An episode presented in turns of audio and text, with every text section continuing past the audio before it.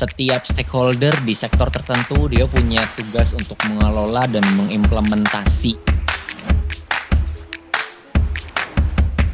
dapat meningkatkan biomasa ikan dan biodiversitas. Selamat datang kembali di podcast ecolocation.id. Oke, kali ini kita kembali dengan topik strategi OECM dalam konservasi laut Indonesia. OECM nih ya, um, aku masih cukup asing nih mendengar kata OECM ini nih Bill. Ini hal baru juga sih bagi aku, Lik. Tapi itu sebenarnya ya, Lik, udah familiar banget kita ngambil kebijakan itu yang erat kaitannya dengan marine policy. Oh iya ya, berarti kalau gitu boleh dong kasih pengertian dikit di awal gitu Bill, OECM ini apa? Hmm, oke. Okay. Jadi aku coba awali dulu ya, Lik, dari ya. akronim atau pengertian juga dari OECM itu sendiri. Nah, OECM itu sebenarnya akronim dari Other Effective Area Based Conservation Measures yang artinya suatu kawasan konservasi yang berada di luar daerah zonasi lindung atau zonasi konservasi yang diperuntukkan untuk mencapai target konservasi keanekaragaman hayati yang in situ secara efektif. Hmm, wait, wait, wait. Berarti OECM itu itu dia kawasan di luar protected area atau konservasi gitu ya berarti ya? Hmm, hmm kalau kalau kalau kayak gitu, apakah yang dimaksud itu uh, buffernya protected area atau gimana tuh Bil tuh? Nah, jadi gini ya Lik ya, memang uh, terkadang bisa jadi ambigu sih kalau hmm. kita belum menelaah lebih dalam lagi tentang OICM itu. Ya katanya dia ini uh, kan aturannya membentuk suatu kawasan konservasi, tapi di definisinya itu dibilang kalau kawasannya itu di luar kawasan konservasi yang sudah ditetapkan kan.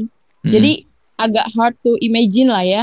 Hmm, iya yeah, iya. Yeah. Kalau aku coba share secara quickly ya, huh? uh, yang melatar belakangi adanya OICM ini dibentuk karena adanya kegelisahan dari hasil evaluasi program SDGs League pada tahun 2018 oh, lalu. Oke. Okay. Jadi waktu itu sempat ada konferensi tentang biodiversitas. Mm -hmm. Nah, dari hasil konferensi itu melihat beberapa hasil negara yang menyatakan progres SDGs mereka belum mampu dalam mengimplementasikannya.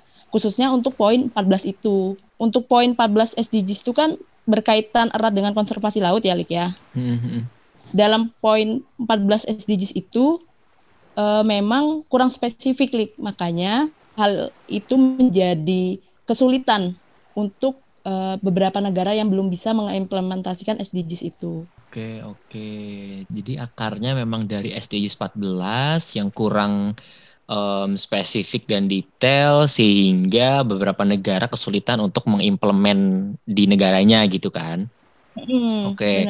Um, kalau kayak gitu sebenarnya kita bisa akses lebih jauh nih. Uh, maksudnya kayak dari per perspektif mana gitu SDGs ini kurang optimal gitu? Apakah dari um, dari segi um, apa namanya potensial eh bukan dari segi uh, spesifik dan detail setiap poinnya atau dari part yang mana nih gitu yang yang belum mengcover um, kebutuhan dari setiap negara gitu.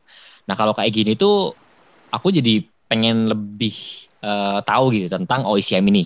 Jadi sebenarnya keistimewaannya OECM itu apa gitu kan. Terus gimana caranya si OECM ini bisa melengkapi SDGs poin 14 itu akhirnya. Nah, tapi mungkin sebelum jauh ke sana, mungkin aku coba share dulu ya Bill ya tentang kondisi lingkungan yang berkaitan dengan dengan konservasi di Indonesia gitu, biar biar kita tuh understandingnya sama gitu kan. Entah, entah nanti iya. mau mau mengcompare OECM dengan SDGs atau atau bagaimana. Um, ini aku sedikit share tentang uh, kondisi konservasi gitu. Nah, okay, siap. kalau uh, berkaca di riset uh, Jambek tahun 2015 itu tentang sampah plastik nih. Nah, sampah plastik di Indonesia itu menempati urutan kedua di dunia tuh setelah Tiongkok. Atau hmm. nomor satu kalau dibandingin dengan negara-negara yang berdapatan berpendapatan menengah ke bawah dengan kuantitas mencapai 187,2 juta ton Nah, padahal oh. kita udah punya regulasi nih, Bill, untuk ngebantu mm -hmm. menangani um, permasalahan sampah ini kan. limbah yang akan dibuang ke perairan dan juga implementasinya gitu untuk me merecycle, merestorasi gitu sampah-sampahnya di kawasan perairan itu sendiri.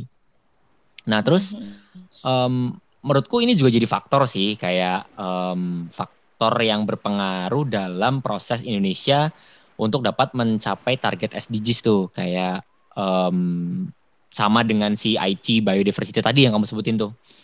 Nah khususnya untuk peningkatan di area konservasi laut gitu. Oke, okay. that's the point sih, Hmm. Jadi uh, yang statement kamu tadi, yang udah kamu mention tadi itu aku sepakat banget.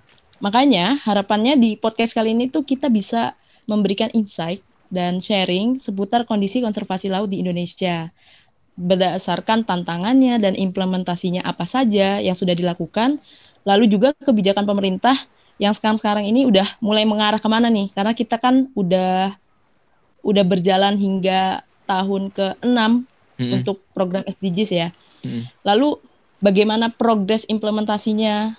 Karena kalau dihitung-hitung lagi kan selain udah tahun ke-6 berarti kita ini udah kurang 9 tahun lagi iya, untuk yeah, yeah. menyelesaikan target SDGs yang sudah ditetapkan secara global ini kan. Yeah, yeah. Dan juga soal apa sih IOCM tadi yang jadi pertanyaanmu juga kan? Uh, mana kita juga nyebut-nyebut IT itu apa sih gitu. Mungkin dia. dari teman-teman pendengar juga belum familiar dengan IT yeah. itu apa. Yeah, yeah. Jadi Econer semuanya stay tune sampai habis ya, biar penasarannya bisa terjawab.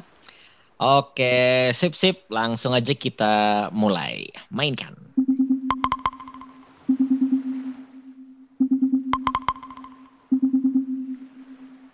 Oke nih Bill, kita mulai dengan membahas seputar kawasan konservasi laut di Indonesia nih. Nah, di mana yang kita ketahui sekitar bulan April 2020, pemerintah Indonesia khususnya Kementerian Kelautan Perikanan bidang konservasi laut dan biodiversitas itu menyatakan penerapan strategi OICM nih. Dan baru aja didiskusikan hmm. di internal KKP mengenai implementasi OICM di Indonesia uh, termasuk juga definisi, kriteria, perencanaan yang dimasukkan ke dalam undang-undang bersama dengan banyak stakeholder di antaranya ada Direktorat KKHL, UPT Lingkup Ditjen PRL, kemudian Biro Hukum, um, BRSDM, dan juga beberapa mitra KKP nih seperti WWF, CTC, CI, dan USAID. Nah, poin yang sangat penting nih menurutku dari hasil diskusi ini, um, kalau OICM ini akan dibahas dalam penerapannya di Indonesia nih.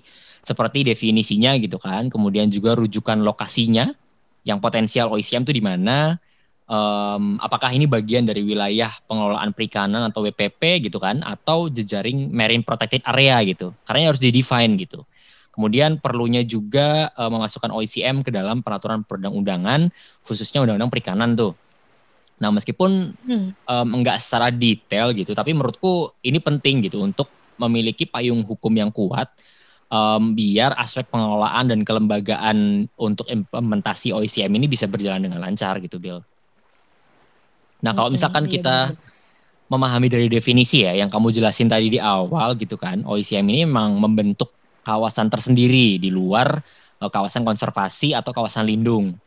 Nah, di sisi lain itu kalau kita berkata sekarang, Indonesia tuh punya pembagian wilayah gitu di laut gitu kan, yang kita kenal sekarang namanya WPP, wilayah penangkapan perikanan kan, atau um, KKL MPA, Marine Protected Area. Sehingga mm. menurutku penerapan OICM ini perlu dibahas secara tegas dan juga lugas gitu untuk membedakan kawasan OICM dengan kawasan yang lainnya. Dan ini Betul. tentu akan ngebantu um, menghindari dari tumpang tindih baik itu konflik of interest gitu kan apalagi kalau um, tumpang tindihnya tuh urusan anggaran gitu terkait OICM, uh, WPP atau MPA gitu kan. Iya benar, sensitif nah, tuh. Ya anggaran. betul betul. Nah terus jadinya aku ada pertanyaan gitu. Um, sejauh ini Indonesia merespon OICM itu kayak gimana tuh Bill dan dan apa yang menjadi alasan OICM itu diimplement di Indonesia gitu? Jadi like yang kamu udah ceritakan tadi, udah mention tadi itu, aku juga sempat baca kalau OICM itu udah udah mulai dipersiapkan oleh pemerintah. Salah satunya tadi udah mulai dibangun kolaborasi antar stakeholder tadi ya antar hmm. pemerintah gitu. Hmm. Dan itu benar dan aku baca berita itu. Nah, terkait alasan penerapan OICM di Indonesia sendiri ya, Lik ya. Sejauh hmm. ini yang aku pahami dari beberapa sumber, emang sebenarnya Indonesia itu punya keinginan tersendiri untuk mempercepat mencapai target SDGs poin 14 dan target IT 11. Karena target IT 11 itu kan diadopsi sebenarnya awalnya di MDGs dan dilanjutkan di SDGs 14. Hmm. Dengan targetnya itu menjelaskan kalau Indonesia bisa uh, memiliki 10% wilayah perairannya menjadi kawasan konservasi dari seluruh perairannya itu. Oke. Okay. Bahkan Indonesia dari persiapannya sekarang di tahun 2020 itu sudah memprediksi kalau dia bisa lebih dari 10%. Mm -hmm. Tapi kalau aku melihat ya dari prediksi itu mungkin saja bisa dilaksanakan dan persiapan yang matang, serta kerja yang ekstra bersama-sama setiap stakeholder gitu, Lik. Karena itu bu bukanlah pekerjaan yang mudah buat Indonesia. Apalagi kan kita tahu lautnya Indonesia itu luas banget gitu. Iya, iya. Setuju, setuju. Emang hmm. emang wilayah yang luas sama stakeholder yang banyak itu bakal jadi tantangan utama sih. Karena kan untuk menyatukan banyak kepala gitu kan dan juga wilayah yang dikelola tuh banyak gitu. Nah kalau misalkan dari kondisi sekarang nih Bill dengan semua tantangan itu um, dari apa yang sudah kita cari tahu uh, progresnya tuh udah sampai mana ya? Nah kalau untuk progresnya ya itu tuh kita udah bisa lihat nih Lik, dari kondisi atau waktu sekarang. Jadi dari data KKP di tahun 2020 kemarin ya Indonesia hmm. itu sudah mencapai 7,19 persen dari targetnya atau okay sekitar 23,38 juta hektar berdasarkan luasan MPA-nya ya atau hmm. Marine hmm. Protected Area-nya. Hmm. Yang harapannya nanti di tahun 2030 akan mencapai 10% tuh yang udah okay. aku mention juga tadi. Dan dengan arti Indonesia itu punya kontribusi yang cukup untuk dunia dalam komitmen globalnya sebesar 30%. Oke. Okay. Nah, tentu ini menjadi peranan besar ya Lik ya dan kondisi hmm. Indonesia. Tapi aku udah jelasin tadi kalau ini bukan pekerjaan yang mudah dan juga komitmen global itu bukan semata-mata hanya menunjukkan dengan menambah luasan kawasan konservasi, tapi juga ada konsistensi dalam melestarikan kawasan yang sudah dibentuk tadi, Lik. Karena ini kan bukan hanya kita mau membuat saja gitu kan. Ini hmm. akan terus berlanjut untuk tahun-tahun berikutnya dan itu menjadi tantangan sebenarnya. Oke, okay. uh, uh. Um, and then the next question is kalau misal ini jadi pekerjaan yang sulit gitu ya dan menantang, um, mm -hmm. Faktor apa aja sih gitu yang menjadi blocker atau penghalang implementasi OECM ini gitu selain selain yang tadi kita yang aku bilang tadi kayak wilayah, kemudian banyak stakeholder gitu. Jadi memang begitu banyak banget faktor yang menjadi tantangan serta mungkin penghambat dalam membangun dan juga melestarikan ya Lik ya. Hmm. Seperti ini, ada juga aktivitas manusia umum yang berdasarkan aktivitasnya itu berkaitan dengan budaya setempat gitu. Okay. Seperti ini contohnya penangkapan ikan. Kita tahu hmm. ada beberapa wilayah yang masih memakai budaya lama yang hmm. di mana alat tangkapnya itu masih merusak lingkungan gitu, Lik. Nah, ya, itu ada beberapa daerah yang masih menggunakan itu gitu. Hmm. Nah ada juga uh, untuk kebutuhan negara sendiri mungkin ya ini juga perlu ada batasan gitu kan. Seperti ada proyek penambangan di lepas pantai ataupun pesisir. Nah karena tadi kenapa aku bilang ada pembatasan, tahu juga pengawasan yang lebih ketat karena memang masih sampai sekarang itu pernah ditemukan kasus ilegal project untuk uh, proyek penambangan pasir itu ada beritanya itu. Nah ini okay, kan okay. Uh, menjadi tantangan juga kan, Lik. Serta hmm. tadi yang udah mention di awal ceritakan tentang kondisi konservasi di atau kondisi lingkungan di Indonesia sekarang ada permasalahan marine debris yang emang ini kompleks banget gitu. Hmm. Nggak bisa dalam satu aspek kita selesaikan. Banyak banget aspeknya. Akhirnya dari sejarahnya tadi memang IOCM ini barulah dicoba untuk diimplementasikan di Indonesia karena sifatnya yang sangat detail dan bisa dan bisa mengejar target poin 14 itu, Lik. Karena di poin 14 itu kan tidak dis disampaikan secara detail strategi apa yang harus dilakukan negara untuk men menggapai poin 14 itu gitu. Dia hanya menjelaskan oh poin 14 hanya ingin negara punya kawasan konservasi 10% gitu. Nah, tapi dia tidak mendetailkan 10% itu dengan step by stepnya apa gitu. Nah, sedangkan IOCM ini dibentuk oleh konferensi biodiversity waktu itu secara internasional juga dan tim dari Jepang waktu tim Aichi makanya tadi ada uh, kebijakan target Aichi nah itu hmm. yang berkaitan dengan kelestarian uh, keanekaragaman hayati dan khususnya ini juga bisa diterapkan buat di poin SDGs 14 seperti itu Lik. Oke, uh, uh. Ini sebenarnya emang nggak bisa dipungkiri ya faktor-faktor yang tadi kamu sebutin tuh emang apa namanya ya ya emang itu adanya gitu Indonesia dengan semua tantangannya gitu selain dari wilayah dan juga stakeholder yang banyak gitu. Tapi ini kan juga faktor yang nggak muncul baru-baru ini kan. Ini faktor yang udah muncul sejak lama gitu. Dari mulai Indonesia um, mulai mengimplementasikan poin-poin SDGs gitu, terutama di di wilayah laut gitu dan juga mengimplementasikan banyak banyak perjanjian-perjanjian yang lainnya gitu. Nah, tapi kalau misalkan kita fokus ke OECM nih, dari semua tantangan tadi, faktor-faktor yang jadi blocker dan juga semua um, prediksinya dan data-datanya, sejauh ini tuh kita sebetulnya udah udah di step mana sih Bill gitu dari dari si OECM ini gitu? Ya kalau berbicara step by step udah sampai mana ya, kita hmm. akan coba sharing nih Lik, tentang ya. cerita lah. Kita akan coba cerita mundur dari satu dekade nih. Okay. Jadi tahun 2010 itu yang tadi aku udah mention juga pihak konvensi keanekaragaman hayati atau disingkat CBD secara internasional itu dia mengadopsi rencana strategis untuk keanekaragaman hayati untuk periode 2010 sampai 2020. Dan ada juga target dari Jepang yaitu target keanekaragaman hayati Aichi itu berkaitan salah satunya untuk konservasi laut gitu. Oke. Okay. Dan di IC itu kan ada beberapa target. Salah satunya ya tadi target 11 untuk konservasi laut yang merekomendasikan perlindungan setidaknya 10% lautan pada tahun 2020. Nah, itu sudah diimplementis diimplementasikan atau diadopsi di MDGs dan diteruskan di SDGs poin 14 yang udah sampai sekarang ini, Lik. Oke. Okay.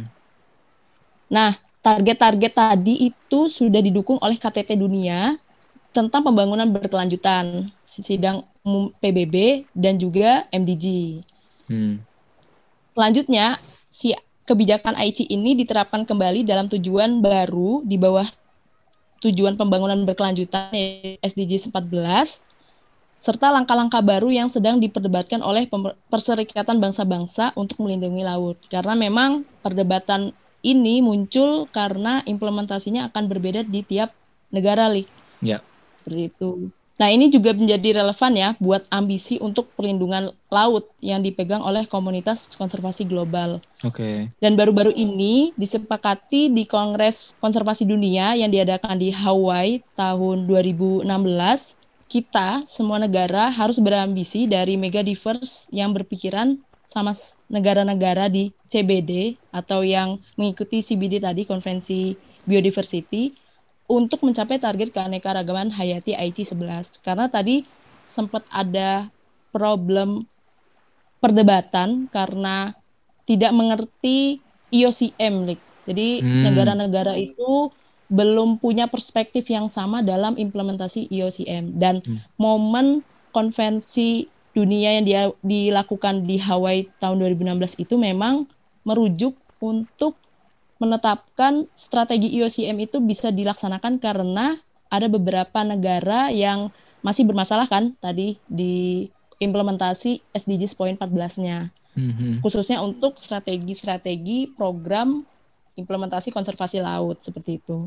Oke, okay, oke. Okay. Nah, jadi di dalam target IT 11 itu dia menyatakan kalau di tahun 2020 itu setidaknya suatu daerah itu punya komposisi 17% itu merupakan daerah daratnya dan 10% itu merupakan uh, daerah pesisir dan lautnya. Nah, okay. maksudnya itu yang dimaksud adalah kawasan konservasi ya, Lik ya. 70% hmm. yang di darat dan 10%-nya di laut. Karena untuk Indonesia sendiri sebenarnya masih sampai tahun 2019 itu bergeraknya di konservasi di daratnya yang 70 persen, eh, 17 persen. Hmm. Sedangkan yang 10 persen itu belum diterapkan. Makanya di tahun 2020 eh, pemangku mengenai konservasi yang di laut mulai bergerak untuk mempercepat implementasi yang 10 persen tadi. Nah, hmm. di target IT juga menyebutkan tadi other effective area based conservation measures.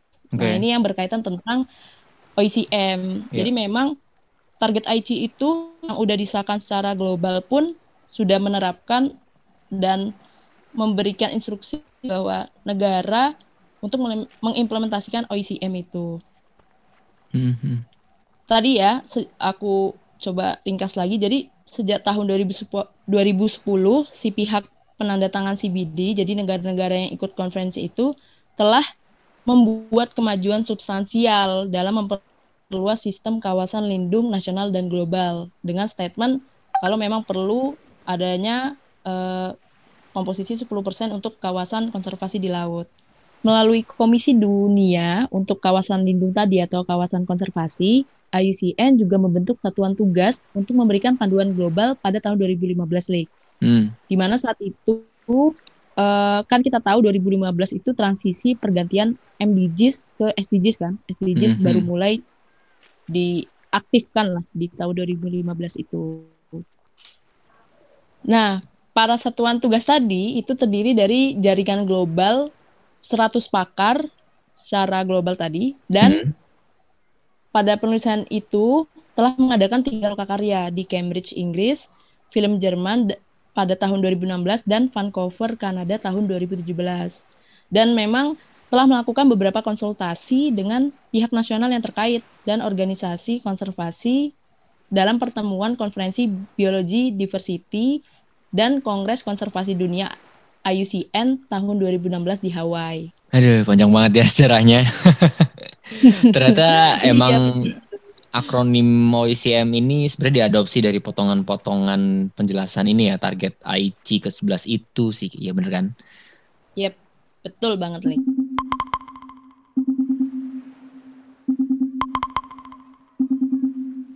Nah selanjutnya nih Bill, um, kalau kita berbicara OICM lagi, sebenarnya apa sih isi strategi OICM itu dan strategi OICM itu kalau misalkan kita bandingin sama SDGs itu kayak gimana tuh? Hmm, oke okay, oke. Okay. Ini kayaknya aku perlu uh, share sedikit ya panjang lebar lah ya. Oke, okay, itu gak sedikit ya panjang. Oke okay, oke. Okay. Enggak ya panjang. Oke oke. Okay, okay. Jadi secara kelembagaan uh, Indonesia itu sedang menerapkan strategi OICM dalam mempertegas guideline SDGs poin 14 ya, hmm. ya terkait konservasi laut itu Lik yang tadi udah kita mention di awal. Karena dasarnya penjelasan dari SDGs poin 14 itu tidak detail dalam menggambarkan target yang akan dicapai. Bagaimana untuk mencapai target 10% tadi gitu. Hanya menyebutkan nilai kan. Sedangkan di dalam OICM itu sudah mendefinisikan kawasan yang ditentukan secara geografis selain kawasan lindung yang diatur dan dikelola dengan cara mencapai hasil jangka panjang yang positif dan hmm. berkelanjutan. Untuk konservasi keanekaragaman hayati in situ dengan fungsi dan layanan ekosistem terkait dan jika memungkinkan si OICM itu juga berkaitan dengan budaya, spiritual, sosial ekonomi dan nilai-nilai yang relevan secara lokal. Jadi emang mengintegrasikan banyak aspek gitu, Lik. Hmm. Kan lebih detail kan jadinya. Nah, penekanan strategi dalam OICM ini memiliki beberapa strategi nih.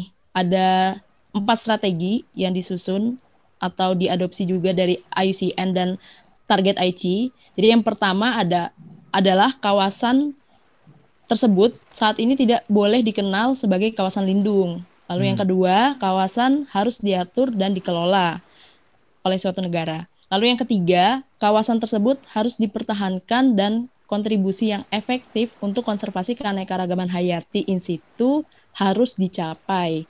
Dan yang terakhir, dan fungsi la dan layanan ekosistem serta nilai budaya, spiritual, sosial ekonomi dan nilai lokal lainnya harus relevan dan harus didukung. Okay. Terkait poin-poin tadi itu ya, Lik, uh, ini yang menjadikan pembeda dengan SDGs poin 14-nya bisa dikatakan IOCM dengan SDGs itu berbeda walaupun eh, sama-sama ditujukan untuk konservasi gitu. Jadi kalau IOCM ini lebih ke strateginya bagaimana kita bisa menggapai si uh, target SDGs poin 14. Sehingga uh, makanya termasuk Indonesia itu juga cukup kesulitan kalau misalnya uh, tidak ada IOCM ini gitu. Kalau aku lihat karena kan kita ngelihat perairan Indonesia itu luas apalagi budayanya beragam kan. Jadi ini uh, dengan IOCM ini bisa membantu memaksimalkan to develop and manage si konservasi di Indonesia. Oke, okay, oke. Okay. Uh, eh, empat konsep ya penekanan dalam implementasi strategi OCM tuh. Jadi sebenarnya empat konsep itu adalah membentuk zona lindung, tapi ini di luar dari kawasan konservasi yang di, udah ditetapin kan berarti? Iya, betul betul. Iya iya iya. Ini menarik ya karena ini jadi trigger gitu. Karena di luar kawasan konservasi juga uh, tidak lain dan tidak bukan itu menjadi pengaruh juga kan bagi bagi perikanan berkelanjutan dan juga bagi pendukung um, wilayah konservasinya gitu di wilayah inti untuk meningkatkan kualitas si kawasan itu. Um, dan ini tentu apa ya um, menjawab pertanyaanku di awal yang tadi gitu. Jadi OECM ini menjadi buffernya protected area gitu, ya kan? Jadi biar bisa memaksimalkan si yeah. si protected areanya gitu, si konservasi. Nah kalau kayak gini, aku jadi keinget uh, kalau Indonesia tuh juga punya ini ya, punya punya perencanaan konservasi dalam satu rencana zonasi yang kita kenal sebagai RZWP 3K tuh. Mm, mm, mm, ya kan? Yang saat ini yeah. udah nyampe 27 provinsi kalau nggak salah ya dari 34 provinsi yang baru uh, legal tuh RZWP 3K-nya. Nah, jadi menurutku Betul. ini tuh jadi um, menandakan kalau kinerja penetapan kawasan konservasi dan strategi OECM ini juga sebenarnya sangat bergantung di RZWP 3K ini gitu kan karena karena sebetulnya RZWP 3K ini adalah payung hukumnya kan uh, um, apa namanya menzonasikan mana wilayah konservasi, mana nanti wilayah di luar konservasi gitu kan.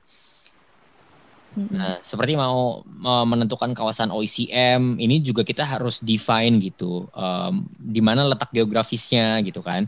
Apakah dia um, buffernya berapa kilometer dari wilayah konservasi gitu kan. Terus kemudian juga wilayah konservasi itu kan ada banyak ininya kan, um, apa namanya, pengurusnya, bukan pengurus, um, yang mengelola gitu kan. Seperti konservasi milik KKP, milik Kementerian Lingkungan Hidup, uh, ya kan. Hmm. Kemudian juga harus ditetapkan mana batasannya, terus mana aja ruang aktivitas pesisir, kemudian aktivitas pelayaran gitu kan. Karena ini Betul. tuh pada ujungnya adalah integrasi semua aspek yang ada di laut gitu kan, yang yang saling bersinggungan, yang saling terintegrasi, punya kompleksitas yang tinggi dan semuanya itu penting gitu. Nah, aku sepakat banget Lik yang kamu mention tadi ya jadi memang kawasan konservasi itu kan eh, kalau kita berbicara tuh ya tentang kawasannya itu dalam pengelolaannya itu terbagi dua, Lik. Jadi konservasi itu ada yang secara nasional dan juga daerah. Oke. Okay. Jadi kalau kawasan konservasi secara nasional itu kawasan yang dikelola oleh pemerintah pusat dengan kriteria perairannya itu di luar 12 mil. Jadi nanti ada eh, pembagiannya lagi kan. Dan juga untuk kawasan konservasi nasional itu merupakan kawasan strategis nasional. Ini sebagai prasyaratnya lah. Lalu memiliki karakteristik tertentu dan dalam wilayah kewenangan pengelolaan lintas provinsi. Nah, itu yang kita bisa sebut sebagai kawasan konservasi nasional. Mm-hmm. Sedangkan kalau kawasan konservasi daerah eh, itu dikelola langsung oleh pemerintah setempat dengan kriterianya dari daratan hingga 12 mil di perairan lepas. Nah, di mana persyaratannya atau ciri perairan kawasan tersebut adalah memiliki perairan yang payau atau perairan tawar yang berada dalam kewenangan dan kawasannya berada dalam wilayah kewenangan pengelolaan lintas kabupaten atau kota. Hmm. Jadi yang membedakan hampir mirip, cuman ini mungkin porsi regionnya kan yang membedakan. Ada yang skala kota dan juga provinsi tadi.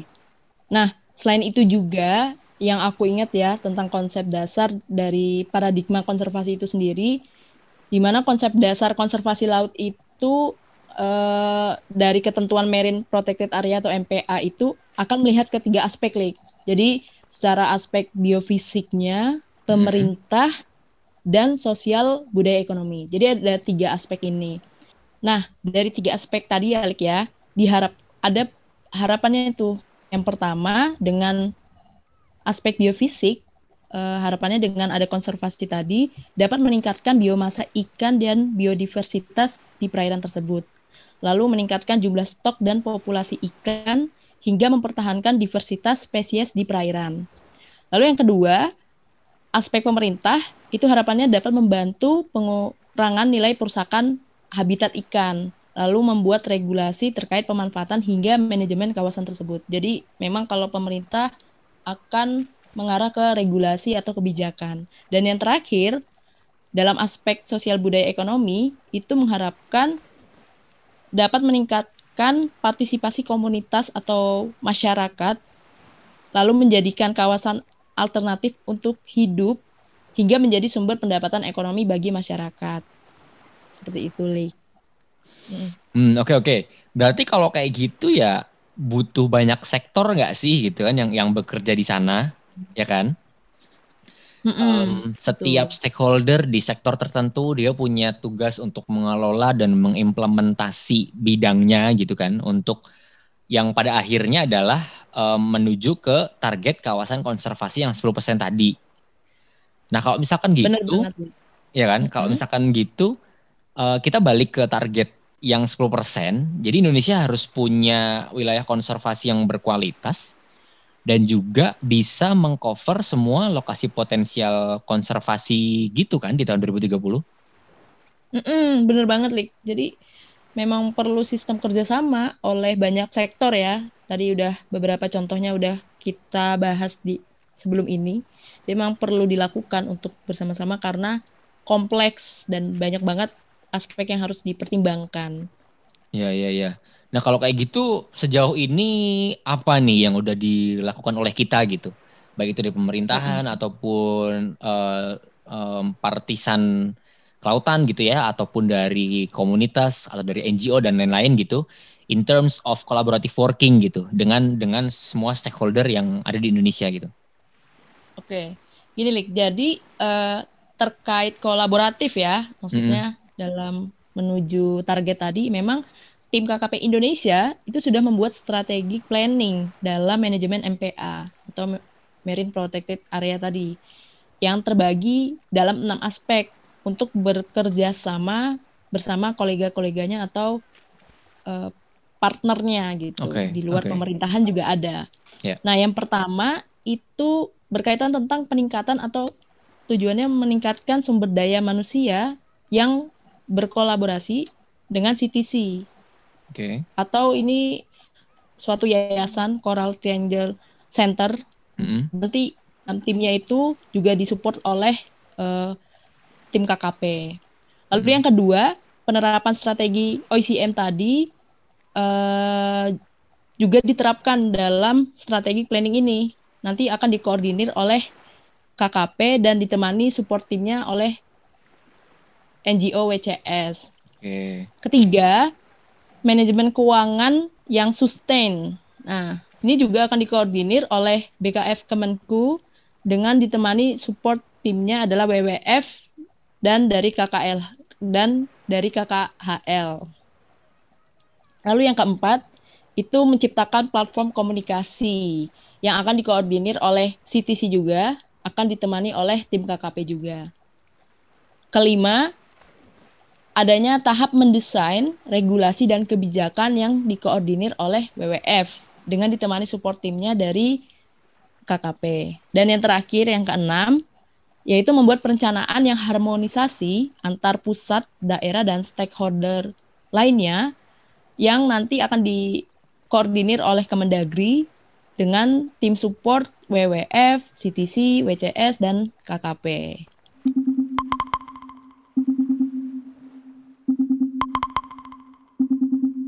Oke, menarik banget kan untuk dipelajari. Nah, sekarang arah konservasi Indonesia itu mulai menerapkan strategi OECM atau panjangnya adalah Other Effective Area Based Conservation Measure. Yang artinya um, ini pun semakin luas gitu, yakni melakukan penyelamatan ekosistem perairan yang tidak hanya lagi berfokus pada kawasan atau zona konservasi yang udah ditetapin, namun juga daerah non konservasi. Dan ini juga perlu diperhatikan karena um, OICM ini areanya itu akan menjadi pendukung atau buffer agar kualitas perairan di zona konservasi itu tetap sustainable. Bener banget, Li. Oke deh teman-teman, kita sudah di penghujung, sudah selesai sesi hari ini, maka artinya episode kelima sudah selesai. Jangan lupa ikuti terus sinyal-sinyal yang kita pancarkan di podcast Ecolocation. Dan kalau ada diskusi atau pertanyaan atau ada feedback, boleh kirim ke email ecolocation.media@gmail.com atau boleh DM aku nih di @nrkhputra dan juga uh, ke Nabila ke @nabilahrz.id. Oke, semoga bermanfaat dan see ya.